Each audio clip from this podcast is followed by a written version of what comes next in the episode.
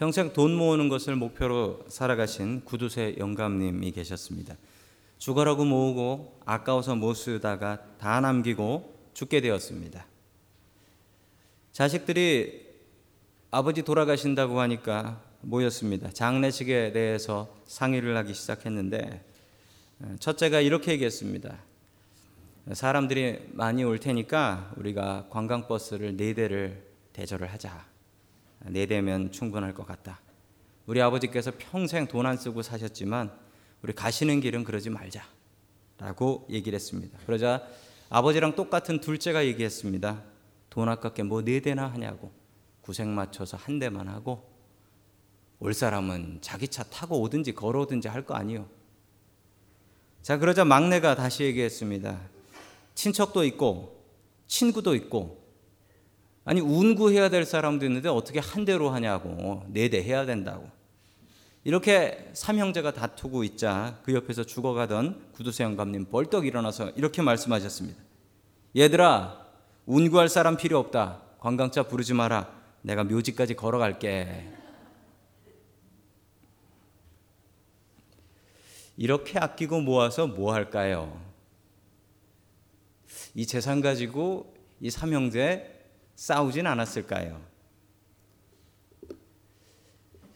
여러분 우리가 무엇을 목표로 하고 사는지 모르겠습니다. 여러분 삶의 목표가 무엇입니까? 돈 많이 버는 것입니까? 권력을 좀 많이 갖는 것입니까? 아니면 좀 세상에서 성공하는 건가요? 여러분이 가지고 계신 삶의 목표가 정말 적당한 목표고 그리고 그 삶의 목표가 여러분 죽을 때까지 후회하지 않을 목표가 된다라고 자신하실 수 있습니까?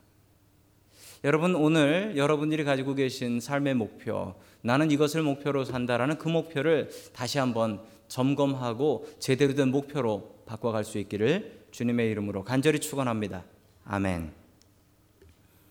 첫 번째 하나님께서 우리에게 주시는 말씀은 해 아래 수고는 헛되다라는 말씀입니다. 해 아래 수고는 헛되다. 자, 해 아래서 수고하지 우리가 뭐 해 위에서 수고할 수가 있나요? 즉 사람이 하는 모든 수고는 헛되다라고 이야기를 합니다. 자, 이 책은 전도서라는 책인데 전도서는요. 아, 참 독특한 책입니다. 보면 처음부터 시작하면서 세상이 헛되다, 헛되다 이 얘기만 하거든요. 어, 유대인들이 절기 때마다 명절 때마다 읽는 책이 있습니다. 그 중에 초막절 혹은 장막절이라고 하는 절기가 있는데 이때 읽는 책이 있어요. 여러분 초막절 장막절이 무슨 절기냐면 이스라엘 사람들이 이집트에서 엑소더스 출애굽하면서 광야에서 40년 동안 텐트 치고 살았거든요. 어떻게든 살아서 가나안까지 가야 된다. 이 목적을 가지고 삶의 의지가 충만했던 때가 어떻게든 살아야 돼. 이때가 바로 이 초막절을 지키는 이유입니다. 그런데 여러분, 초막절하고 전도서하고 어울려 보이세요? 살려고 발버둥 치는 그때에 읽는 책이 헛되고 헛되며 헛되고 헛되다. 이게 좀 어울려 보이십니까? 별로 어울려 보이지 않아요. 그런데 참 유대인들이 대단한 것 같습니다. 그렇게 힘쓰고 애쓰고 수고해 봐야 사람의 노력은 헛되다라는 것을 정말 수준 높은 믿음이에요. 수준 높게 바라보는 거예요. 그렇게 노력해봐야 헛것에 노력하면 아무 소용없다. 이것을 의미하는 것 같습니다. 여러분 전도서는 누가 썼습니까? 우리 전도서 1장 1절의 말씀을 같이 봅니다. 시작. 다윗의 아들 예루살렘 왕 전도자의 말이다. 아멘. 자, 힌트가 있습니다. 다윗의 아들입니다. 다윗의 아들은 여럿이 있었죠. 그 중에 예루살렘의 왕이라고 합니다. 누굽니까? 솔로몬입니다. 다윗의 대를 이어서 왕이 되었던 이 솔로몬을 얘기하고 있습니다. 솔로몬이 쓴 책입니다. 여러분 솔로몬이 참 지혜로운 사람이었다라고 하지요. 그래서 솔로몬이 썼던 성경책들도 몇 권이 있습니다. 자, 솔로몬이 얼마나 지혜가 대단했던지 솔로몬의 재판 그런 프로도 있어요. 솔로몬이 얼마나 지혜로웠던지 그 지혜를요 이디오피아의 여왕이었던 스바의 여왕이 솔로몬이 얼마나 지혜로운지 와서 구경했다 라고 합니다. 솔로몬의 가장 유명한 일화는 솔로몬이 어떤 여자 둘이 와가지고 서로 자기 아들이라고 서로 자기 자식이라고 주장하는데 솔로몬이 도무지 판단할 수가 없어서 애를 반을 쪼개라 라고 명령을 하니까 진짜 엄마가 아니요 저 여자 주세요 라고 해서 진짜 엄마를 찾아줬던 아주 대단한 솔로몬의 지혜로운 재판의 이야기가 있었습니다. 게다가 얼마나 부자였던지 그 얼마나 부유했는지 아, 열왕기상 10장 27절에 잘 나타나 있습니다. 우리 다 함께 같이 읽습니다. 시작 왕 덕분에 예루살렘에는 은이 돌처럼 흔하였고 백향목은 세펠라 평원지대 뽕나무만큼이나 많았다. 아멘. 얼마나 부자였는지 은이 돌처럼 흔해서 발에 차이는 게 은이었다라고 하고요. 백향목이 동네 뽕나무만큼이나 많았다라고 이야기를 합니다. 이렇게 부자였다라는 거죠. 그러나 저게 왕 덕분이었다라고 하는데 저게 다 수입한 빚이었다라는 것도 역시 역사적인 사실입니다. 아내가 많았는데 얼마나 많았냐면 아내가 천 명이었다라고 합니다. 여러분 한국에 유명한 백제 의자왕이라는 사람이 있습니다. 이 의자왕은 3천 명. 더 많다고 생각하시면 곤란합니다. 왜냐하면 3천 명은 궁녀고요. 솔로몬은 천 명의 아내입니다. 천 명의 아내. 천 명을 데리고 살았다고 하는데 계산을 해봐도 계산이 안 나옵니다. 천 명을요 하루에 한 명씩 만나면 몇 명이죠? 아, 얼마나 걸립니까? 3년 정도 걸려요. 3년. 아니 무슨 남편 만나는 게 계기 일식입니까? 3년에 한 번 남편 만날 수 있고 만나려면 대기표 뽑고 기다려야 되고 뭐 길 가다 만나서 인사하는데 누구시오 하니까 아낸데요. 뭐 이런 일이 생긴다라는 거죠. 솔로몬이 아무리 머리가 좋았다고 한들 이 천명의 이름을 정확하게 다 외울 수가 있었겠습니까? 참 너무도 웃긴 일입니다. 왕으로서 가질 것은 다 가져봤습니다. 생각해 보십시오. 권력. 왕입니다. 권력. 권력 가졌습니다. 돈 가질 만큼 다 가져봤습니다. 게다가 여자도 천 명이나 데리고 살았습니다. 여러분 세상에 남자로서 해야 될 것, 남자로서 누려야 될 건 다 누려본 것입니다. 다 누려본 솔로몬이 하는 말 한번 들어보시겠습니까? 우리 전도서 1장 2절의 말씀 같이 봅니다. 시작. 전도자가 이르되 헛되고 헛됨 헛되고 헛되니 모든 것이 헛되도다. 아멘. 모든 것이 다 헛되다는 거예요. 자기가 할 거 다 해봤다는 거죠. 돈도 가져봤고, 명예도 가져봤고, 권력도 가져봤고, 여자들도 천 명이나 데리고 살아봤다. 여러분 여기서 천 명 데리고 살았다고 했는데 이 천 명이 보통 천 명이 아닙니다. 어느 나라의 공주, 어느 나라의 공주. 이런 천 명이에요. 이렇게 다 할 거 해보니까 솔로몬의 느낌은 뭐냐면 헛되고 헛되고 헛되면 헛되다. 여러분 이 헛되다는 말은 여러분 이 느낌 아셔야 됩니다. 여러분 이 느낌 모르시죠? 아실 수가 없죠. 이 솔로몬은 다 해봤기 때문에 이런 이야기를 할 수가 있습니다. 여러분 이게 다 헛되다는 말을 들으시면서 어떤 느낌이 드십니까? 여러분 혹시 이런 느낌 드시지 않습니까? 나도 솔로몬처럼 저래 보고 저 얘기 좀 해봤으면 좋겠다. 얄밉다. 이런 생각 드시지 않습니까?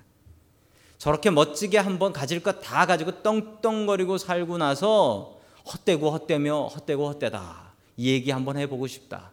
이런 생각 혹시 드시지 않습니까? 여러분 이게 좋은 게 아닙니다. 솔로몬이 해볼 것 다 해봤습니다. 그러고 나서 이것도 해보고 저것도 해보고 다 헛되다. 여러분이 솔로몬의 이 헛되다는 얘기 제일 많이 들은 사람이 누굴까요? 아마 솔로몬의 자식들일걸요? 잔소리처럼 헛되다 헛되다 이런 얘기 많이 들었을 것입니다. 이렇게 똑똑한 솔로몬이면 자기 자녀 교육 잘 시켜놔야 되지 않습니까? 그런데 여러분 솔로몬이 자식 교육을 망쳐요. 지혜로운 말들은 정말 많이 알려줬습니다만 세상의 지식은 정말 많이 알려줬습니다만 솔로몬의 자식들이 망해서 끝내 나라를 두 쪽으로 나눠 먹습니다. 왜 그랬을까요? 여러분 자식들 교육할 때 정말 중요한 게 있습니다. 정말 중요한 것은 자식들은 말을 배우지 않고 부모의 행동을 보고 배운다는 사실입니다. 자식들이 부모의 말을 가지고 배우는 것은요. 아마 두세 살 정도일걸요. 두세 살 지나고 나면 자식들은 자식들은요. 말을 통해 배우지 않습니다. 부모의 행동을 보고 배웁니다. 행동을 바르게 해야 되는 거예요. 부모가 담배 피우면서 자식들한테 야 담배는 건강에 좋지 않으니까 피지 마라라고 하면 자식들이 그걸 배울까요? 자식들은 부모의 행동을 보고 배웁니다. 행동을 보고 따라해요.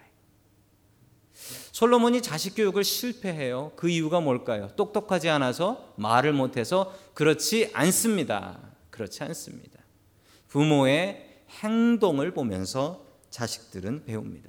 여러분 그러므로 우리 부모들이 행동 바르게 해야 돼요. 우리 할아버지 할머니들이 행동 바르게 해야 됩니다. 자식들한테 가장 큰 믿음의 영향을 줄 수 있는 사람은 목회자보다도 부모님과 할아버지 할머니들이세요. 솔로몬의 실패를 보시면서 분명히 배우십시오. 남한테 맡길 생각하지 마십시오. 내 행동이 가장 중요합니다. 솔로몬의 잘못을 반복하지 않는 저와 여러분들이 될 수 있기를 간절히 축원합니다. 아멘. 계속해서 전도서 1장 3절의 말씀 같이 봅니다. 시작. 해 아래서 수고하는 모든 수고가 사람에게 무엇이 유익한가? 아멘.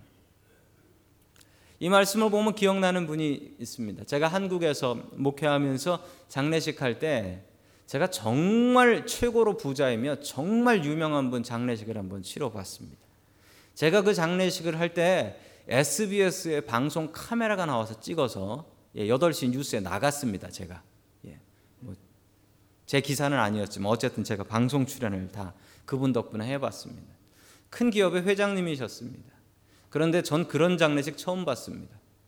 정말 화환이 국회의원 화환부터 정말 유명하신 분들 화환이 쫙 들어서 있고 비서들이 나와서 장례식 안내를 했습니다.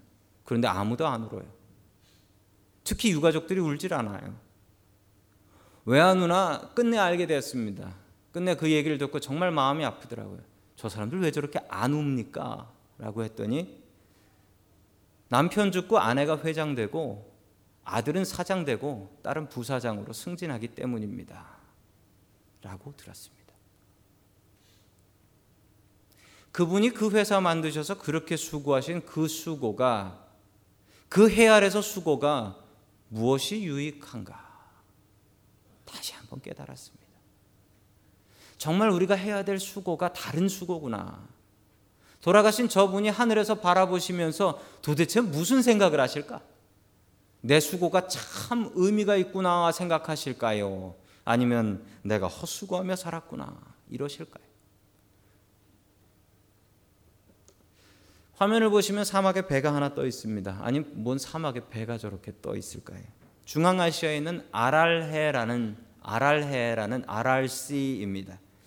아름다운 호수였고 세계에서 4대 소금 호수입니다.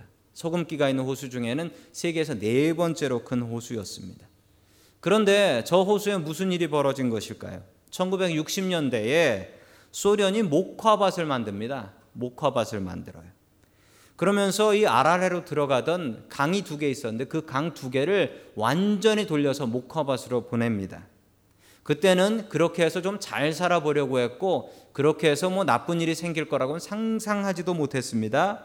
그런데 이 개발 때문에 이 호수가 어떻게 되었냐면 여러분 1964년에 저렇게 맑은 푸른 호수였는데 2009년의 위성 사진을 보니까 소금기만 남은 사막이 되어 버렸습니다.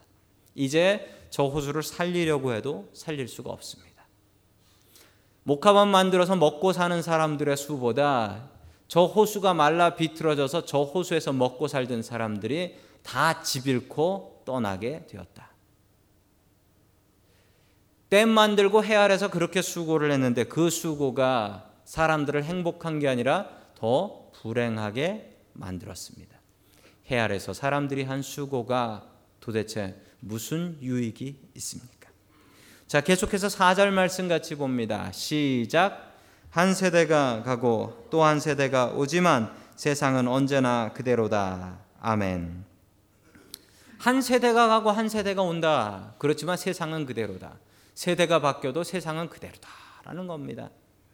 나 하나 없으면 세상이 좀 삐걱거릴 기는요, 나 하나 없다고 세상 하나도 바뀌는 거 없이 잘 돌아갑니다. 심지어 솔로몬 왕, 나 아니면 세상 무너지겠거니 아니요. 솔로몬 없이도 세상은 잘만 굴러갑니다. 그래서 헛되다라고 하는 겁니다. 이 전도서에 헛되다라는 말이 38번 나옵니다. 이 히브리 말로 헤벨이라는 말입니다. 헤벨. 이 헤벨의 뜻은 호흡이 없다, 생명이 없다라는 얘기예요. 여러분 사람이 하는 수고가 뭐 헛되겠습니까? 사람이 뭐 기술 자꾸 발전시키잖아요. 그런데 여러분 그게 헛되다라는 것은 그거로 생명을 줄 수는 없다. 즉 영원한 생명은 거기서 나오지 않는다라는 거예요. 영원한 생명은 그것을 통해서 나오지 않는다라는 겁니다. 아무리 사람이 그렇게 수고해도 죽음 앞에서는 아무 소용없다는 겁니다. 여러분 삶에 어떤 목표를 하고 살아가십니까? 여러분 돌아가실 때 그 마지막 순간에 참 보람되다. 내가 이거 하나만은 하나님 앞에 가서 자랑할 수 있다라고 할 수 있는 것 있으세요? 여러분 그거 아니면 헛된 겁니다. 해 아래서 수고하는 헛된 수고 되는 겁니다. 세상에서 여러분들이 하는 수고가 헛된 수고 되는 것입니다. 여러분 죽는 순간에 여러분이 야 참 보람 있어라고 할 수 있는 그게 제대로 된 수고고요. 여러분 죽고 나서 여러분 무덤에 써져 있을 자랑스러운 그 말, 그게 여러분 정말 보람 있는 것입니다. 안 그러면 meaningless, 헛된 것 됩니다. 여러분 헛된 세상 일에 목숨 걸고 살지 마십시오. 여러분 살아가면 한 주간 한 주간에 여러분이 헛되지 않은 것, 하나님 앞에 정말 들고 갈 수 있는 것 무엇 하셨습니까? 여러분 그게 정말입니다. 여러분 그 진짜 수고에 수고하며 살아갈 수 있는 저와 여러분 될 수 있기를 주님의 이름으로 간절히 축원합니다. 아멘. 두 번째 마지막으로 하나님께서 주시는 말씀은 그렇게 헛되게 살지 않으려면 어떻게 살아야 합니까? 하나님의 영광 위에서 살아야 합니다. 하나님의 영광 위에서 살아야 돼요. 아시안 게임이 이제 끝나는데 여러분 아시안 게임에 굴렁쇠를 돌리는 소녀가 나왔었습니다. 개막식 때. 근데 여러분 그게 원조가 무엇인 줄 아십니까? 1988년 서울 올림픽 때 어떤 소년 하나가 이 굴렁쇠를 굴리면서 나왔습니다. 전 세계가 깜짝 놀랐습니다. 도대체 저게 뭘까? 저게 한국의 민속 놀이랍니다. 아, 민속 놀이래요. 저 굴렁쇠를 돌리는 게 이 민속 놀이고 저 때 나온 저 소년이 열심히 굴렸는데 저 소년이 군대 갔다 와서 취직까지 했다라고 합니다. 뭐 1988년 얘기니까 당연한 얘기 같습니다. 도대체 저 생각을 누가 했을까요? 자, 문화부 장관이셨던 이어령 박사님, 이어령 박사님께서 저 개막식 시나리오를 다 짜셨답니다. 저분이 천재예요. 이어령 박사님이 문화부 장관도 하셨었고, 대학교 교수셨고, 서울대 나오셨고, 대단한 지성인이셨고, 신문에 컬럼도 쓰셨고, 정말 많은 사람들이 야 한국의 지성이다, 한국의 지성이다. 정말 많이 따랐던 사람이었습니다. 이분이 하나님 믿지 않으셨던 분이었습니다.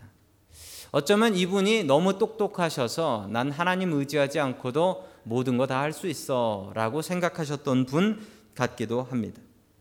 그런데 이분이 하나님을 영접합니다. 크리스찬이 되셨어요.